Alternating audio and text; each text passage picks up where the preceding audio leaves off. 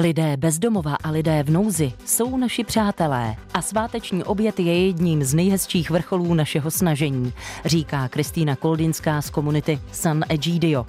Jak potom prožívají sváteční dny klienti Diakonie Betlém na Jižní Moravě? I na to se zeptáme. A zajímá nás třeba i to, jak Vánoce slaví křesťané v převážně islámském Maroku. I to, jak slaví Židé Chanuku ve Francii. Tam nás zavede naše spolupracovnice. Ze studia Českého rozhlasu Plus přeje dobrý poslech Naděžda Hávová. Vertikála.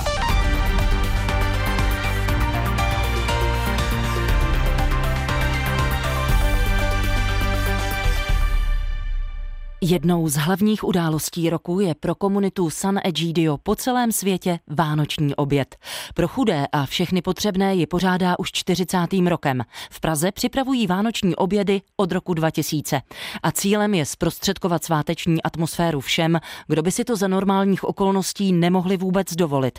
Ať už z materiálních, anebo jakýchkoliv jiných důvodů. A umožnit jim zažít pocit sounáležitosti a společenství. Naším hostem je Kristýna Koldinská z pražské centrály komunity Sant'Egidio. Dobrý den, vítejte ve Vertikále. Dobrý den, děkuji za pozvání a všechny zdravím. Náš rozhovor předtáčíme, a to chvíli před konáním dnešního slavnostního oběda v Arcibiskupském paláci v Praze. Kolik očekáváte hostů, jaká je vůbec kapacita?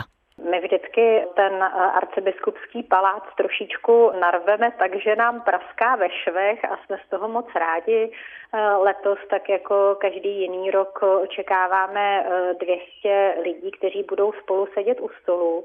To znamená, že hostí bude asi tak 160-165 a zbytek těch, kteří budou u stolu, budeme my nebo prostě někteří z nás, protože, jak jste právě zmínila na začátku, pro nás je důležitá ta rodinná osobní atmosféra a proto je dobře, když u toho stolu se nerozlišuje ten, komu se pomáhá a ten, kdo pomáhá. Jak vůbec takové obědy na Boží hod vánoční obvykle probíhají? Jaká je atmosféra? Atmosféra je sváteční, krásná a velice radostná.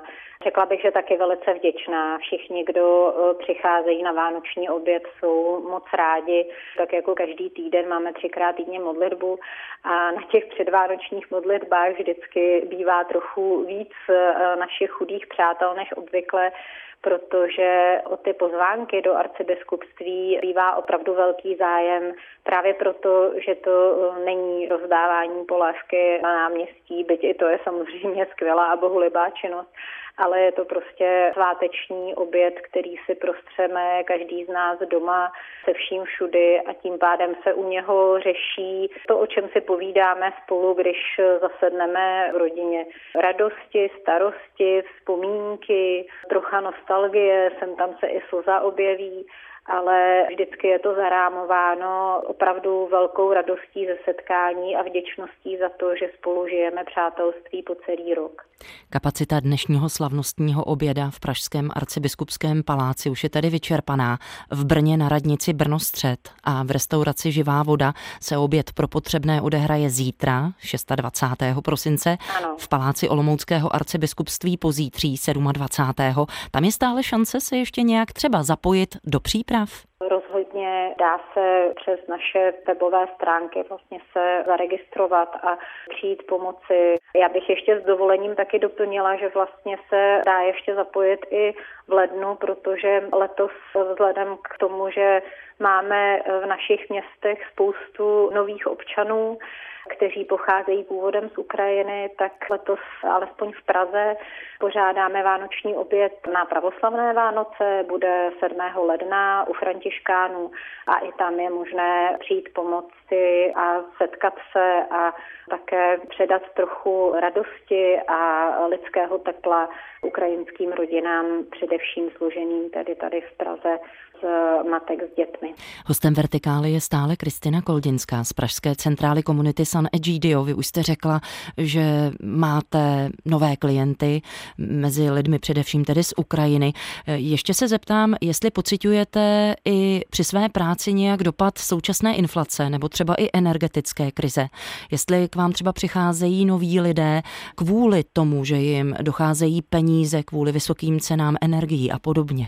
Já bych možná dovolením trochu poopravila tu terminologii. Oni to jsou noví přátelé, ne klienti, protože my se snažíme opravdu neposkytovat sociální služby, i když vlastně jako ta náplň je velice tomu podobná, ale to, o co nám jde, je přijmout každého do rodiny a každému pomoci pochopit, že není sám, protože to je právě to původní a největší drama, které žije každý člověk, který je nějakým způsobem na okraji společnosti. A co se týče zrovna třeba těch ukrajinských rodin, tak ty prožívají často ještě větší drama v tom, že se potřebují vlastně integrovat do společnosti, do které vlastně vůbec ani nechtěli. Prostě nechtěli utíkat před válkou, ale bohužel ta situace je taková. Jinak co se týče odpovědi na tu otázku, abych vám z ní neutekla, zaznamenáváme určitě větší příliv lidí na ulici, to určitě. Ono to není tak, že v důsledku teď vlastně té energetické krize se ze dne na den končí na ulici a ti lidé přijdou za námi, ale určitě je vidět, že třeba mezi lidmi, kteří jsou bezdomova nebo kteří prostě chodí za námi a chodí si opravdu jenom vlastně pro často pro chleba, pro teplý nápoj, pro obložený chleba, teda dobře udělaný. Vždycky říkají, je to jako od maminky. A teplý nápoj, ještě nějaké oblečení taky, tak vlastně stoupá třeba počet lidí v seniorním věku, což znamená, že vlastně lidem, kteří jsou třeba živi jenom ze starobního důchodu, tak jim teď v té současné době z mnoha důvodů, i třeba z důvodů nedostatku přístupu k sociálnímu zabezpečení, protože třeba si nejsou schopni sehnat dostatečné informace, tak jim prostě ty finance nestačí a někteří z těch lidí skutečně mají prostě hlad. Takže tohle vnímám jako jedno z velkých dramat vlastně současné české, jinak velice bohaté a blahobytné společnosti. Má komunita Sant'Egidio v České republice dostatek členů, kteří dokážou potřebným kontinuálně pomáhat? Lidí dobré vůle a dobrých srdcí není nikdy dost. Čím více nás je, nebo by bylo, tím více lidem kolem sebe můžeme pomoci. Takže směřuje-li ta vaše otázka na to, jestli přijímáme nové lidi, kteří by se spolu s námi chtěli vydat na krásnou, lidsky bohatou, radostnou a zároveň dobrodružnou cestu životem, tak určitě kdokoliv nás poslouchá, tak je velice vítán. Uzavírá Kristýna Koldinská z pražské centrály komunity Sant'Egidio. Já vám přeju, ať se dnešní slavnostní oběd, který chystáte v pražském arcibiskupském paláci, s vašimi přáteli vydaří. Díky za rozhovor. Já vám moc děkuji, všem přeji krásné a požehnané svátky a budu se těšit zase naslyšenou. Diakonie Betlém Českobratrské církve evangelické sídlí v Kloboukách u Brna. Provozuje domovy pro dospělé lidi s těžkým tělesným postižením, chráněná bydlení pro klienty s mentálním postižením, odlehčovací služby, sociálně terapeutické dílny a nebo také stacionáře pro děti se zdravotním postižením. Jaká je o svátcích v Betlémě atmosféra? A lze ještě vůbec s něčím pomoci? Tak i to jsou otázky pro ředitele Diakonie Betlém Petra Hejla. Vítejte ve Vertikále. Děkuji, dobrý den, zdravím srdečně vás i všechny posluchače. Náš rozhovor natáčíme pár hodin před vánočními svátky.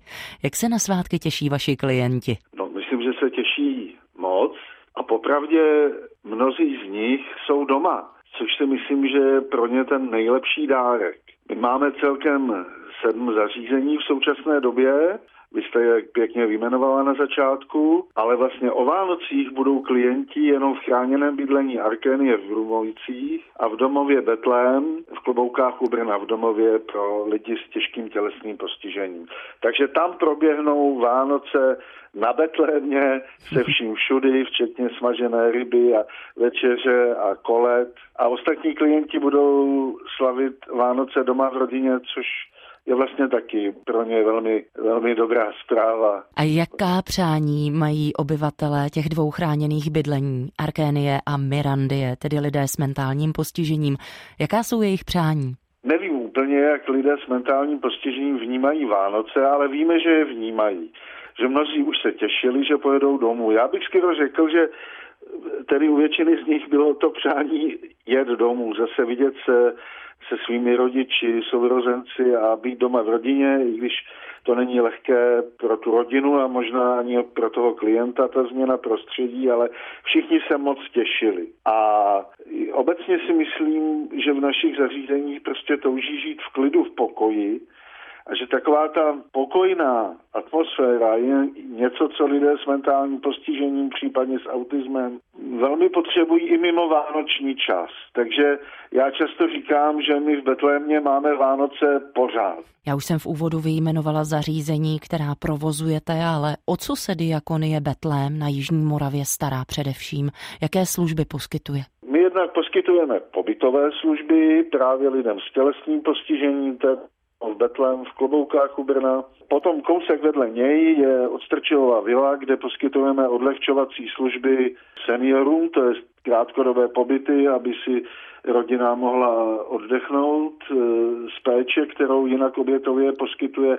A popravdě někdy si i ten senior rád oddechne od rodiny a zase se pak rád vrací. Ale tahle ta služba zrovna to tak vyšlo, že jsme prostě zájemce v době vánočních svátků neměli, což je zase pro mě dobré znamení, že prostě ty rodiny fungují a chtějí být o Vánocích spolu. A potom těm pobytovým službám samozřejmě patří ta chráněná bydlení, Arkénie, Mirandie, a musíme se pochlubit, od ledna budeme mít nové chráněné bydlení Duběnka v Dubňanech v okrese Hodonín, tam ještě nepůsobíme a moc se na to těšíme a jsme teď ve víru všech příprav. A vedle toho poskytujeme služby, vlastně zapomněl jsem ještě na pobytovou službu týdenní stacionář pro děti s mentálním a kombinovaným postižením.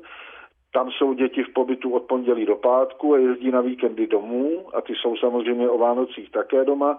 A vedle toho máme ještě takzvané služby ambulantní, to je, že klienti do nich docházejí, nebo si je dovážíme, nebo je rodiče přivážejí.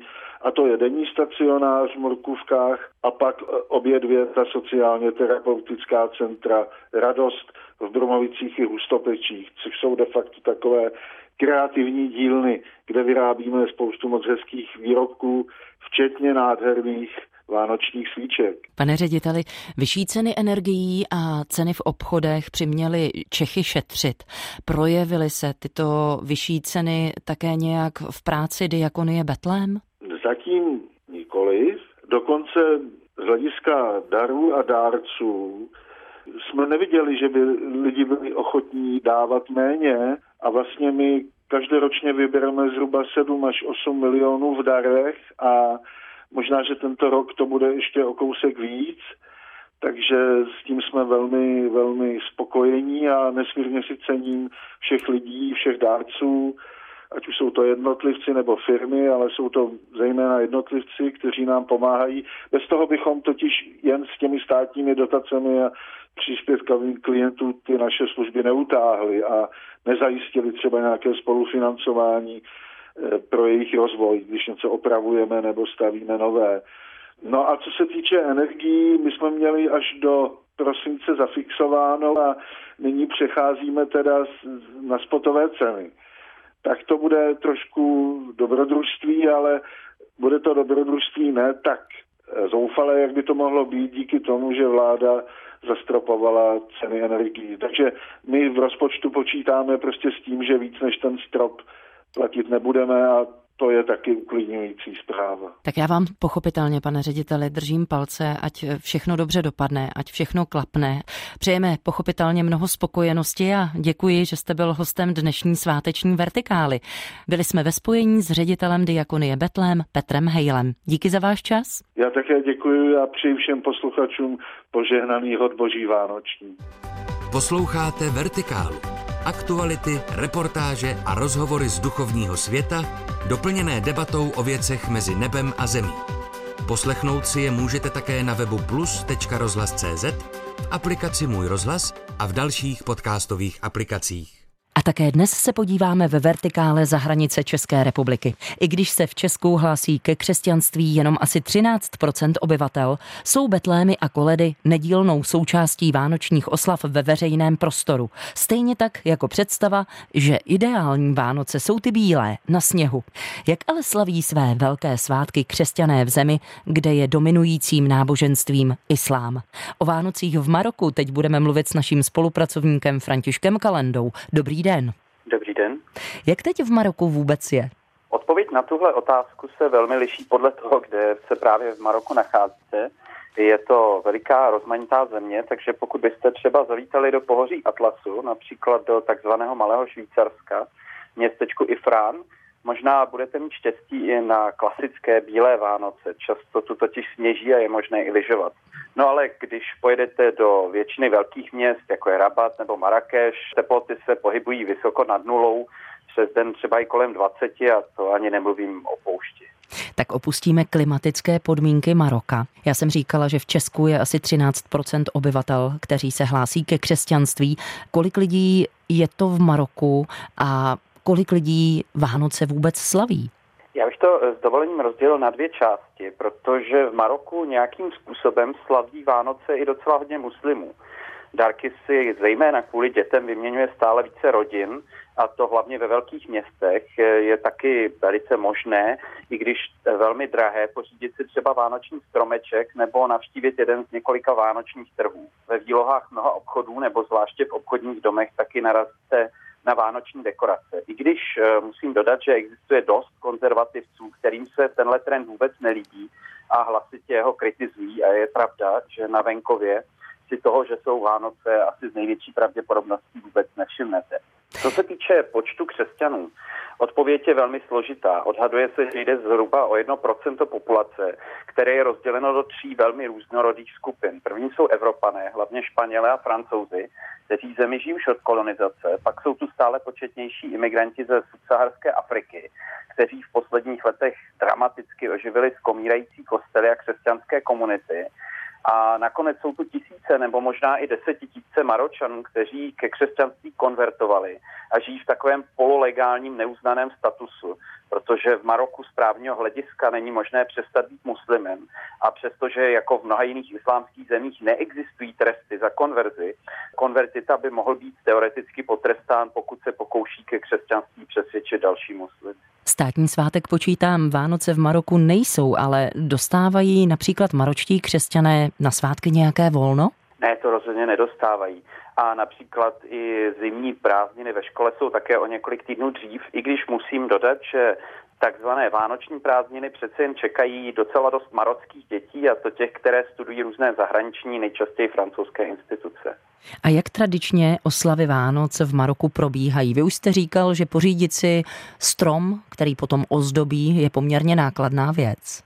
Ano, je to poměrně drahé, ale je to velmi možné. Zase v těch velkých městech hodně opět záleží, do které kategorie křesťanů v Maroku se řadíte. Takže pokud jste cizinec, ať už Evropa nebo Afričan, můžete zajít třeba na půlnoční do jednoho z mnoha kostelů, které jsou po celém Maroku. Domů si pořídíte ten vánoční strom, nebo alespoň umělý vánoční stromek, a můžete třeba i slavit se svými muslimskými sousedy. Musím říct i z vlastní zkušenosti, že to je poměrně běžná a zcela nekontroverzní záležitost, a existuje také řada mezináboženských iniciativ, jejich členové slaví velké svátky všech tří monoteistických náboženství společně.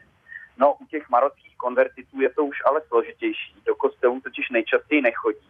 A to ne proto, že by snad nemohli, ale mohou mít třeba obavy, co by si o nich pomysleli jejich sousedi, nebo třeba kolegové z práce, kdyby se jejich konverze rozkřikla.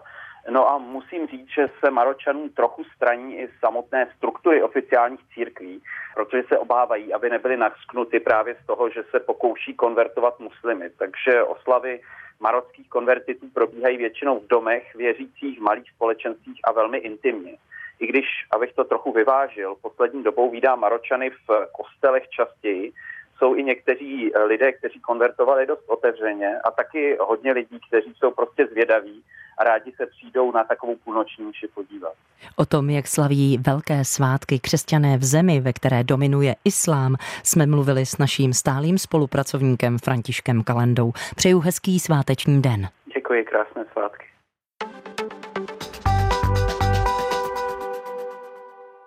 Chanuku v tomto týdnu slavili Židé po celém světě a právě dnes zapalují 8. svíci. Jak se slaví ve Francii? To už je otázka pro naši spolupracovnici v Paříži, Marie Sýkorovou. Dobrý den. Dobrý den. Chanuka, nebo jak se říká ve Francii Anuka, svátek světel, se slaví už samozřejmě celý týden, a to i jako připomenutí tohoto roku podle židovského kalendáře 5783. Tento poslední den je ale pro mnohé výjimečný a mnozí jej pojímají více jako oslavu, řekněme zábavu. Já jsem se o tom bavila s panem Robertem Attiou, prezidentem kulturní asociace Izraelitů ve městečku Roissy-en-Brie, který mi popsal jejich oslavu jako skutečnou zábavu a hlavně shledání s rodinami a přáteli. U nich ve vesnici se sejdou v kulturním domě, kde je připravená tradiční večeře.